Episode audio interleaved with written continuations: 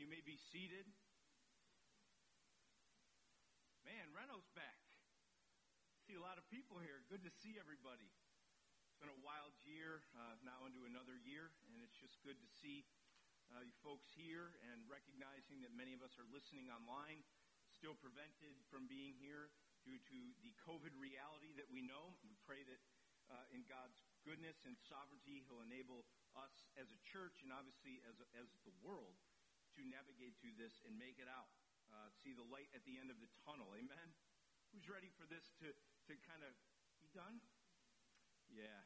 We pray the Lord in His perfect way and timing will bring this about. How's everybody doing today? Good? Great to hear. At some point in the last seven, eight years that we've been uh, doing this as a church, Renovation Church. I can't remember when it was, but in the early days of planting a congregation here in the northern suburbs, I ran into a local pastor at a cafe. Could you imagine that? Could you imagine pastors at a cafe drinking coffee and working, my kids say? He was meeting with someone, I assume uh, this pastor was meeting with someone in his congregation. It's a pastor that I knew, well respected one, and uh, he introduced me to, again, what I suspected to be one of the members of his church. He said, Hey, I want you to meet a friend of mine. This is Mike Mazie the pastor of a new church in the area called Renovation Church. He's the new competition. And we laughed and chuckled. We all knew it was a joke, right? We all knew it was just kidding around. And yet you wonder how people view and understand pastors and churches view and posture themselves toward other churches in their area specifically. It's sad to say that many churches and pastors can look at each other as what? Competition. Right? That they see us as potential threat. I mean, if you're not growing as a church, you're dying, right? So if a new church is in town and the fear is that that church is going to take your members and go to the new hip thing in town. And those are understandable fears, as many churches have simply sought to uh, do that, right? To grow their church by intentionally luring and attracting other believers from other churches to their new fellowship. The pressure's real on pastors. The pressure's real on churches, especially given the secular context that we're in, and that's increasingly so. So there's this idea that the way to hang in there, the way to move forward as a church is to get as much market share, religious market share as possible. And a new church could be competition. Really, you could see any church in your area as a threat, as competition. But the question that we're asking today, and I think it's an important one, uh, is this how do we relate to other gospel preaching churches? It's an important question. How do we relate to other gospel preaching churches? How does renovation relate to them? Do we do so competitively? Or do we do so collaboratively? What do we see in the scriptures? What do we see in the New Testament? As the church is born and grows and is planted from Jerusalem to Judea all the way to the ends of the earth. How do we see in the New Testament that churches related to one another in different places? Our text this morning is in 2 Corinthians. Grab your Bibles. 2 Corinthians chapter 8 verses 1 through 9. I want you to follow along with me. If you got your Bibles, open up there. If you use your phone, that's cool. Might be on the screen as well, as we do everything we can to put the Word of God before you so that you can see it and read it, because that is the Word of God. It is what we are fed by today. 2 Corinthians 8, 1 through 9. We see a situation in which the Jerusalem church is in dire need. How should the Corinthian church, because remember, Paul's writing to the Corinthians here. In the context of great need in the Jerusalem church, how should the Corinthian church relate to them? How should they respond to their need and why? And how does this question give us insight into how we are to relate to other churches in the body of Christ, the universal body of Christ? So let's see what Paul says to the Corinthians. He says this, verse 1 We want you to know, brothers, about the grace of God that has been given among the churches of Macedonia. For in a severe test of affliction, their abundance of joy and their extreme poverty have overflowed in a wealth of generosity on their part. For they gave according to their means, as I can testify, and beyond their means of their own accord, begging us earnestly for the favor of taking part in the relief of the saints. And this, not as we expected, but they gave themselves first to the Lord, and then by the will of God to us. Accordingly, we urge Titus that as he had started, that he should complete among you this act of grace. But as you excel in everything, in faith, in speech, in knowledge, in all earnestness and in our love for you, see that you excel in this act of grace also. I say this not as a command, but to prove by the earnestness of others that your love also is genuine.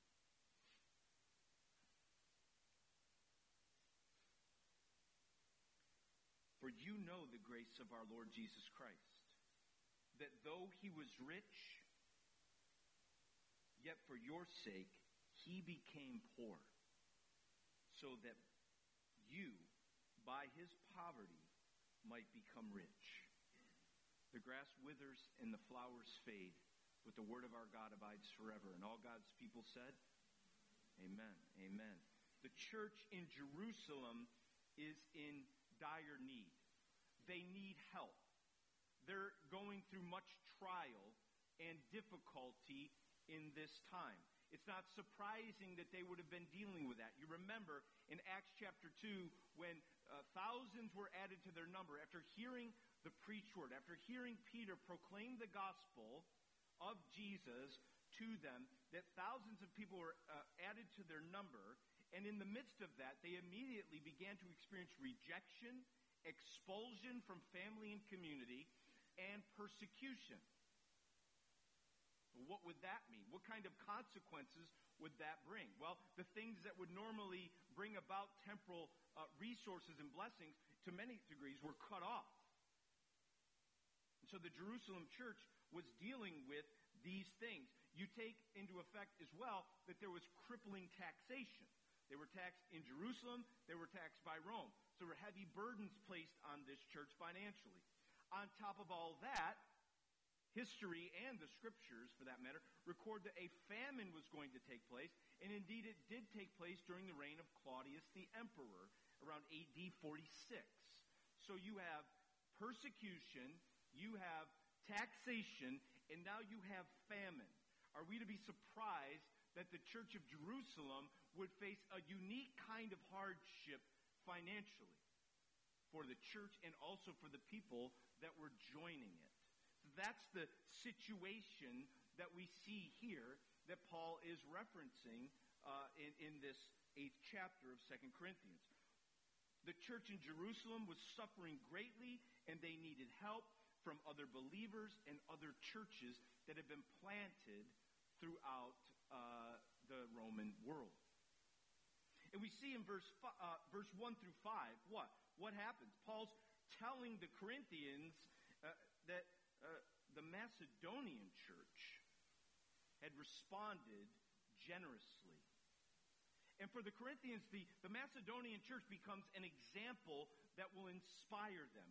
Look at the language here. He says, verse 1, We want you to know, brothers, he's talking to the Corinthians, about the grace of God that has been given among the churches of Macedonia. Look at this extreme language. In a severe test of affliction, they're also enduring much hardship in a severe test of affliction, And look at this their abundance of joy and their extreme poverty are overflowing in a wealth of generosity on their part. They gave, real practical love. They gave according to their means, right, of their own accord, begging us earnestly for the favor or the grace. There it is again, that word. The grace. What a grace giving is. Please let us partake in this. Let us have fellowship with this need, even in the midst of our affliction, even in the midst of our poverty. Listen, all that we have is this, but man, we want to participate in this need of another church. This matters to us. We want to have fellowship with them, not simply in a spiritual way, but in a practical way. And actually, in a practical way, because these spiritual uh, unifiers, the spiritual reality that we share with the Jerusalem church, is something that's leading us to respond in a practical way. Such extreme language, right? This juxtaposition of poverty and joy. Right? We don't typically bring those two to the table together. Difficulty and wealth of generosity. I mean, the Macedonians potentially could have been in a situation where they were whining and complaining about their lack, given their situation. But as they looked on the needs of another church in another place, and they understood the fellowship that they shared in a spiritual sense, man, they wanted to.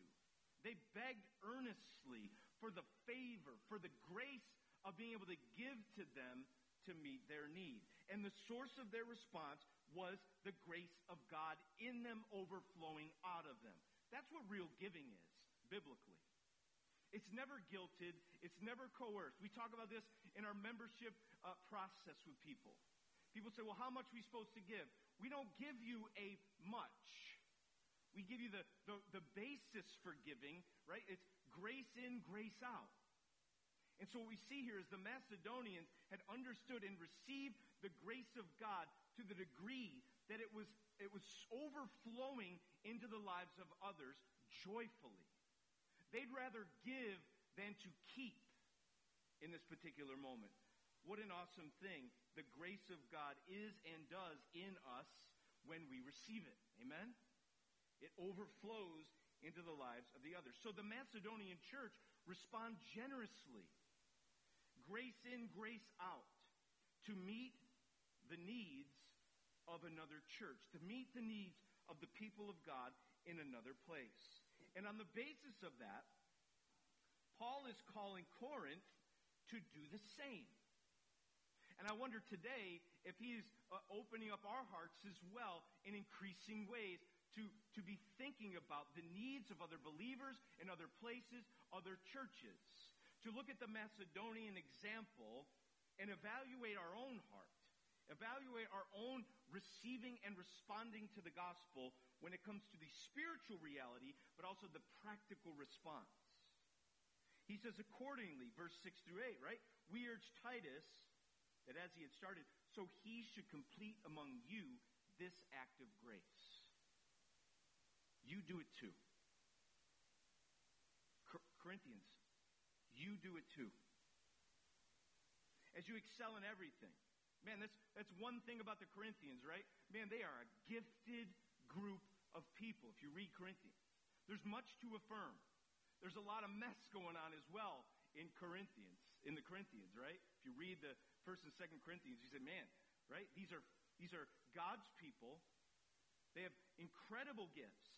They are a mess. They're excelling in much. He says, listen, as you excel in all these things, see that you excel in this act of grace also. I don't say this to command you, right? But to prove by the earnestness of others, the Macedonians, that your love also is genuine. That's an important thing to remind ourselves of. That love is not just this feeling we have. It's actually not that at all. That true biblical love is what? It's action oriented. And it seeks to sacrifice oneself to meet the needs of others. That's what love is. And if the Corinthians were to look at the Macedonian example and to respond in kind, what would they be doing? They were giving evidence to the genuineness of the love that they have in them, the genuineness of their love. So the Macedonians are this example to the Corinthians of what stewardship of the gospel of grace looks like in the face of need, and also an example for us. Love sacrifices joyfully to participate in the need of someone else at great cost. At great cost. Examples have a way of inspiring us, don't they? That's what the Macedonians are for the Corinthians. But I wonder if there's people in your own life. And I think there's a unique inspiration that we give when we look at sacrifice. Someone who lays down rights, benefits, resources in order to meet the needs or protect the needs of others. There's a unique inspiration that we get when we look at sacrificial people, like soldiers, right? Who give their lives for their country, who lay it down. That's a unique example for us. I would say for me, in my own life, it's always been my grandparents. My grandparents have always embodied for me what sacrifice is. And I'll tell you, if you've ever been around them, and many of you may know, uh, as they're members of this church, that they will beg you to give to you. They will make you feel bad for not taking money from them. They'll apologize to you that it was only X amount. I'm so sorry. Please forgive us for only giving this much. And they sacrifice so much in their life in terms of just temporal joys that I, I have a hard time sacrificing. But I'll tell you, they inspire me. They inspire me to lay down my life in an act of love in response to grace to meet the needs of others. And I wonder if there's someone in your life that has done the same. Examples inspire us. And so the Macedonians become an example for the Corinthians.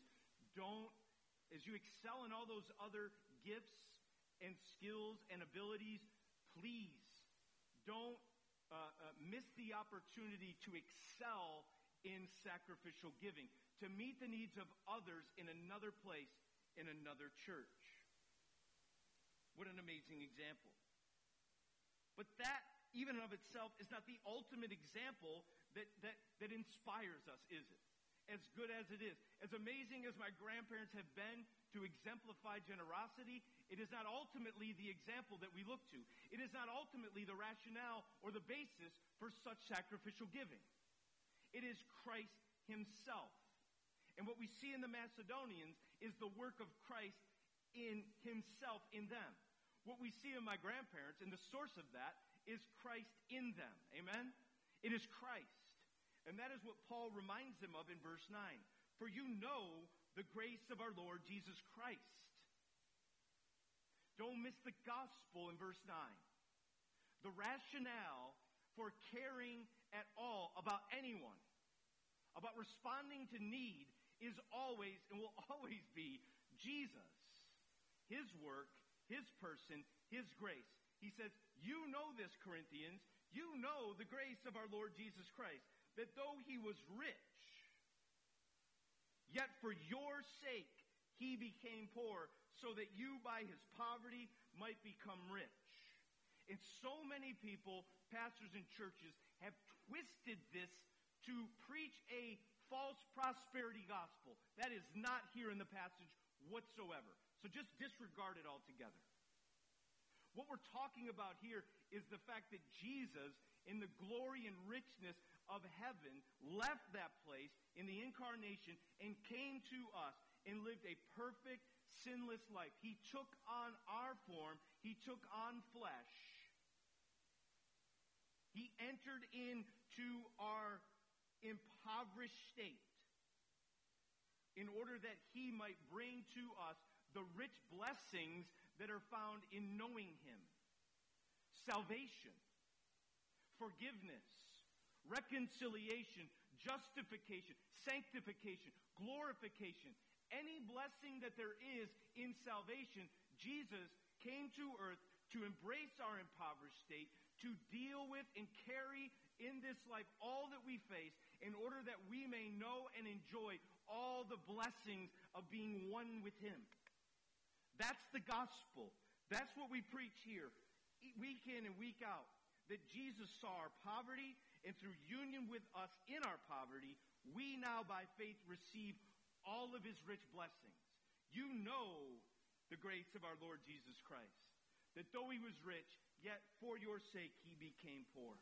And now, because we've been immensely and sufficiently blessed and enriched by him, we are more eager to respond in kind.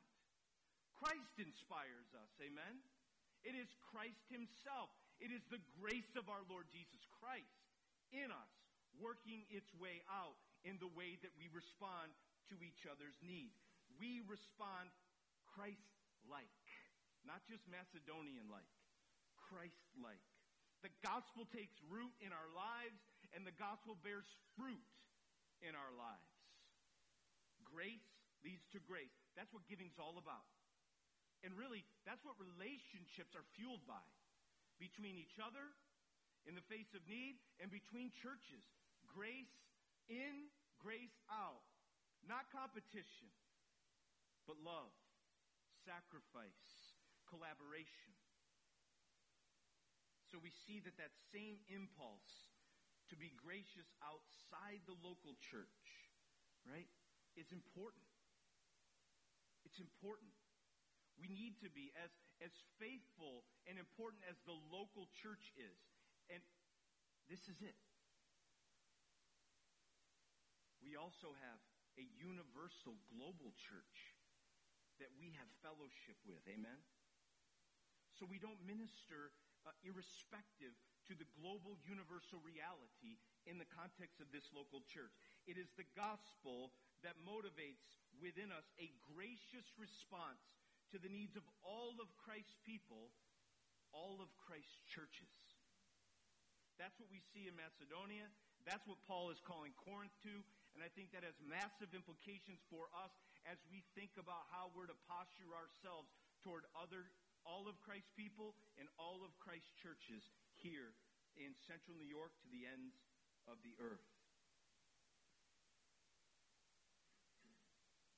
So we've talked about moving forward in worship.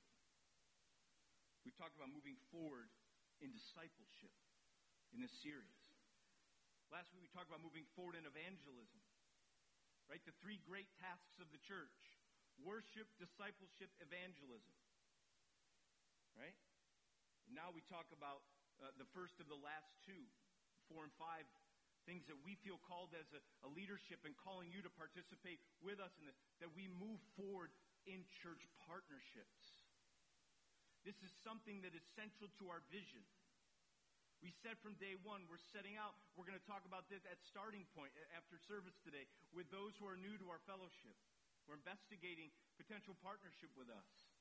We said from day one that we're, we're setting out to plant a church that will take responsibility for every man, woman, and child on that map. Now we say we're leading a church. How much longer we can use we're planting a church language.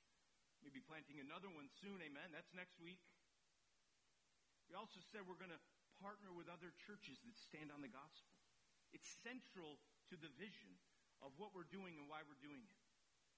And so, on behalf of the eldership, on the basis of what the New Testament reveals, and specifically 2 Corinthians 8, and how churches in the New Testament relate to one another, we call upon Renovation Church. Let us move forward in church partnerships. Let us not give up on these things. May the gospel motivate within us a gracious response to the needs of all of Christ's people in all of Christ's churches. Let's move forward in church partnership. I want to maybe specify a little bit more. First of all, we need to do so biblically and theologically. You go, here he goes again. Biblically, theologically. Yes, here we go again. Church partnerships will be done biblically and theologically. You start there. You start there. You can't just partner with everyone. You just can't. True and lasting partnership must be tethered to a shared conviction. Convictions lead to collaboration. Fellowship with one another requires true fellowship with Christ. Convictions are foundational. Shared convictions, shared understanding of the answer to this question what is the gospel? You have to share that with people that you partner with. What is the gospel? What are the, the absolute hills we're going to die on, doctrinal convictions that guide us? The, the ones that we hold with a, with a closed fist. No, we can't let go of that. So as we partner, we do so biblically and theologically. Christian, Protestant, Reformed, Baptist, missional. Again, does that mean that we can't partner with people who aren't exactly that?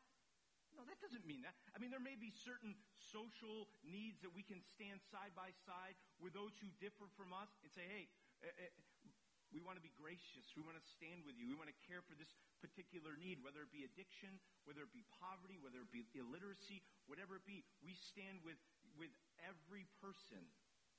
We care about that. We seek to be gracious about those things. But our partnerships, like our bone of bone partners, we're going to share biblical and theological convictions with them because everything that we do is going to be the overflow of that can remember early on in the, the early days of establishing partners here with Missio and even renovation early on, there was some dialogue taking place about uh, with, a, with another church in the area about establishing a partnership to reach a particular part of this county. We had a number of conversations with them, but then all of a sudden things got a little clunky. Because as we were emphasizing the reason for this partnership is for the evangelization of our geography. The other church said, Do we really need, they asked the question, do we really need to use the word evangelism? I'm not certain that we should be evangelizing anyone, which is interesting. And then it came out as well that one of their pastors did not believe that repentance was necessary for salvation. And just quickly like that, we were no longer talking about the same thing. And discussions about partnerships quickly came to a halt. That doesn't mean we don't wish them goodwill. It doesn't mean that we can't stand with them side by side for some humanitarian or, or, or just simply community grace issues. It just meant that our partnership had uh, major limitations because we had differing convictions about things that we thought were absolutely necessary. You understand what I'm talking about this morning. Church partnerships must be the overflow and on the basis of and foundation of biblical and theological convictions. Without that, we don't have much. We don't have much. So we move forward, and we do so biblically, theologically. We use discernment as we talk about our partnerships. So far, I'm not saying anything too controversial, right? I'm not messing with your life at all, really, yet, right? Like, yeah, let's partner. Woo! I'm in. Right? We haven't started to ruffle feathers yet. That's that's coming. Okay, so that's not new. We've been hearing this for generations. Everybody loves it. We're in it to win it. We're in it together. We're not ruffling feathers yet. But now let's move beyond the superficial niceties of we share a gospel statement and we share some, some, some very general uh, convictions that I think are important. We move beyond that. We, we got to move beyond the, the superficial niceties of, yeah, we're partnering with them, beyond the pastoral prayer meetings, beyond the, hey, would you put this bulletin insert in your bulletin? And the handshakes, the hugs, and the prayer breakfast. Do them all. But I, I think there's so much more for us in church partnership to move forward in than just those things.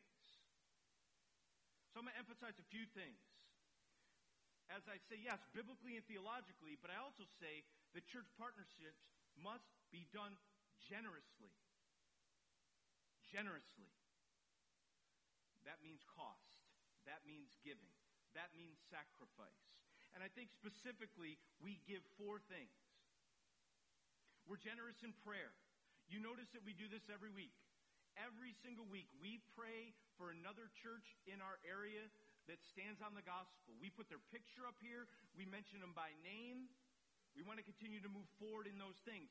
If you haven't noticed, we're getting more specific and personal about what we're praying for as Ethan is reaching out to them early in the week. What specifically can we pray for you this week?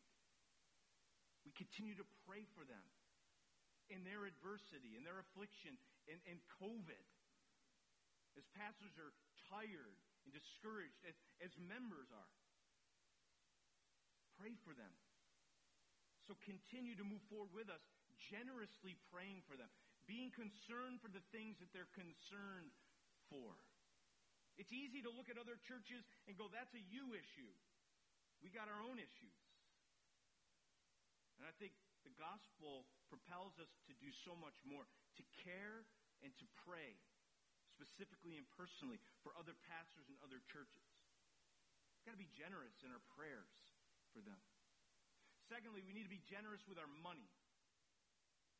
Money. Now it's starting to affect us. Because we could do X, Y, and Z with that money. We could hire somebody. We could buy new equipment. Give it to someone else? You got to understand, this church was planted on the backs of incredibly generous partners. Right? It's, again, the gospel, grace leading to grace. We want to do that as well. Over the years, we've given uh, back to Missio, really specifically, Iglesia Missional, a church that was planted by Rainier Martinez. I understand that uh, the, the Latino fellowship down there is going through some transitions and all, but you understand we want to invest in the city, church planting in the city. We've done that. We invest in Acts 29 with our resources. We give a certain percentage of our giving. And where does that go? Where's that money going? Well, it's funding church plants in our region. Churches like us eight years ago, right, are receiving resources to help in times of need. And many of them are what they call in hard places. Church in hard places. Look it up. It's an Acts 29 initiative that puts resources into hard communities. You say, well, every community is hard. Listen, if you've been anywhere, you know that some of them are especially and uniquely difficult. And they need help. And so we continue to give resources. Through the Southern Baptist Convention and the cooperative program, we give a certain percentage to them. And what do they do? They plant more churches, often in, um, in uh, uh, minorities and ethnic communities. We've seen that a lot in, in Syracuse. So as we give, we, what are we doing? We're resourcing churches. We're helping support pastors. What about 20 schemes in Merkinch Free Church? We give 500 a month to support their work in the poorest communities in Scotland because the need is intense. The need is intense. And so we give to them. And I'll never forget the 13,000 where you guys overshot the $10,000 goal last month and blew me away with your generosity because you understand the kinds of things I'm talking about. You understand that it's our, uh, it's our joy to move forward in church partnership, specifically being generous with the resources that we have. To be generous with our money. We want to increase in that.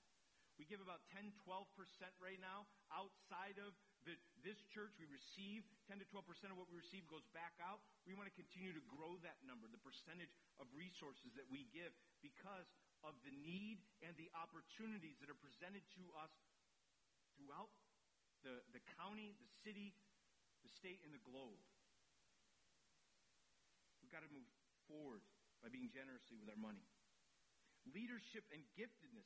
Think about the vast skills, abilities, experiences, and gifts that are sitting right here to be mobilized in this congregation. Imagine if all of the congregations that know Jesus made their people and their gifts available to the needs of other churches. Imagine if there's a need uh, uh, for, for wisdom and advice and leadership and strategy in another church that another church just seems to be really gifted at. We have literally been operating like that since our inception. Sharing, borrowing, we say leadership. We got to continue to move forward in this. Sharing our leadership with other churches, receiving leadership from others. We have an advisory team that we've had for four years now. Pastors, a couple members as well, and pastors of other churches that speak into us, that ask us the tough questions, that give us wisdom and direction on major decisions. That's what we do. Over the years, we've relied heavily on Missio Church for this. I mean, I still meet with Adam Brago, who leads a lot of the uh, initiatives and partnerships down there to talk about evangelism. How do we bring the gospel to every man, woman, and child in this county? We brought Jim Murphy in to teach my circle. Why? Because leadership needs to be borrowed when there's passion and ability in calling in a particular area. And I wonder if some of our people can move forward in thinking about ways they can make themselves available in this church, through this church, to be a blessing to the needs of other congregations. It's hard to think about that right now. We're just trying to show up and make it through COVID. I understand that. But our mindset and our posture needs to be mindful of the fact that every other church is wrestling with the same struggles. And maybe the Lord's welling up inside of us a desire to assist. I mean, I'll never forget the Morrises. Alex and Gloria, week in and week out, went down and helped Iglesia Missional and led worship for them when they didn't have anyone. People said, Where are the Morrises? I said, They're, they're living the vision. They're helping Iglesia Missional. They're doing exactly what our members are called to do serve, right? What an amazing thing. And I think that's the last thing. We're generous with our people. I think I've said enough about that. So, generously, biblically, theologically, and last, purposefully. What's the point? You know, correct me if I'm wrong, but church partnerships, prayer meetings, lunches, all these things, they can easily lose their purpose, can't they? Why are we doing this again? I don't need another bagel with cream cheese. Like, I've had enough bagels. You forget easily why you're having coffee and bagels with people from other churches. So it's very important that as we do church partnership, we keep the purpose in mind. And what's the point of all this? Let me speak as concisely as I can. The point of all this is the glory of God ultimately. Because as the, the church of Jesus Christ uh, postures itself in a gracious way to meet each other's needs, the world sees something that they don't see in such a divided time. They see the nature of God. And as we posture ourselves in this way, it displays the nature of God in such a way to bring the glory of God to bear. Isn't that an awesome thing to think about? We display the unity of the body of Christ as we partner. And as the world sees that, I think this purpose is huge. It's about the proclamation of the gospel message.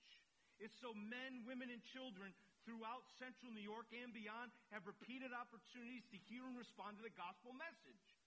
When we do this, they see the church united. They see the nature of our God, and they hear with one voice the true gospel message of Jesus Christ. That what? Verse 9. The grace of our Lord Jesus Christ. Yet though he was uh, rich, he became poor. They hear that. They see that tangibly, visibly, as we partner together. Displaying unity, accomplishing more together, people coming to faith in Jesus. You know, one of the things with our partnership with CNY One Church to be emphasized is that we are together to do something that we could never do on our own. We talk about the 90,000 people that live in the northern suburbs of Onondaga County, and the collection of churches that come together are churches of like 50 to 100. It's nine churches that realize we, in and of ourselves, we're not the end all be all. We don't have what it takes. But imagine if we come together Imagine if we come together around the gospel. Imagine if we honor and understand that there are some differences and things that distinguish us from one another and honor those things, but see the beauty and the glory of the things that unite us. What is the gospel? Here is sound doctrine. Yeah, you may believe this or that, but for the most part, we are on the same page and we have the same mission and vision. And imagine what we could do collectively. We could do something that we could never do on our own. And that's over a lifetime in partnership together. Seize the opportunity to put the gospel into the ears of 90,000 people together. Imagine that. Imagine that. And imagine the cost of not doing that. Imagine the cost of not partnering together. Imagine the opportunity imagine the cost of not. What of God's glory? What of Christ's body? What of the souls of men, women, and children in our geography? So let's move forward. Biblically, theologically, let's move forward. Generously. Let's move forward purposefully. And may the gospel motivate within us a gracious response to the needs of all Christ's people, all Christ's churches. What a privilege, right? What a comfort, too. In the midst of this, to know that we're a part of and in fellowship with something so much larger than ourselves. So much larger. Let's not be siloed and myopic. Let's not be so consumed with ourselves that we miss out on the greater kingdom reality of the universal global church. And let's the the gospel just motivate us. May the grace of the Lord Jesus lead to the grace of our own fellowship as we posture ourselves toward other churches in that way. Simply put, let's move forward. Let's move forward in our gospel partnerships. Amen? Let's pray.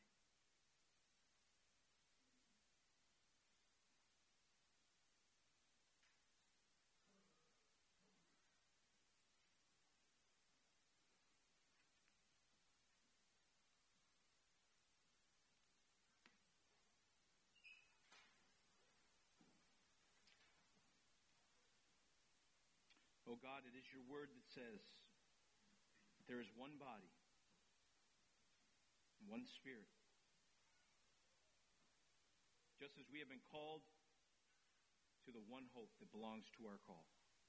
One Lord, one faith, one baptism, one God and Father of all, who is over all and through all and in all.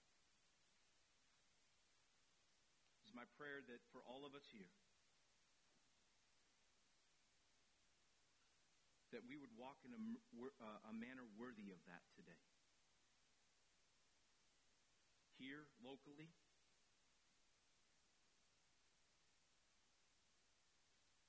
but also as we understand our relationship and fellowship with those regionally, nationally, and globally. There's one church that you died for and saved and brought to yourself. Enable us to live graciously toward one another. In a day that is so divided, has so much animosity, where grace is lacking, may your people be a people of grace, humility, gentleness, patience, bearing with one another in love eager to maintain the unity of the Spirit in the bond of peace. We pray this in Christ's name. Amen. Let's stand in response.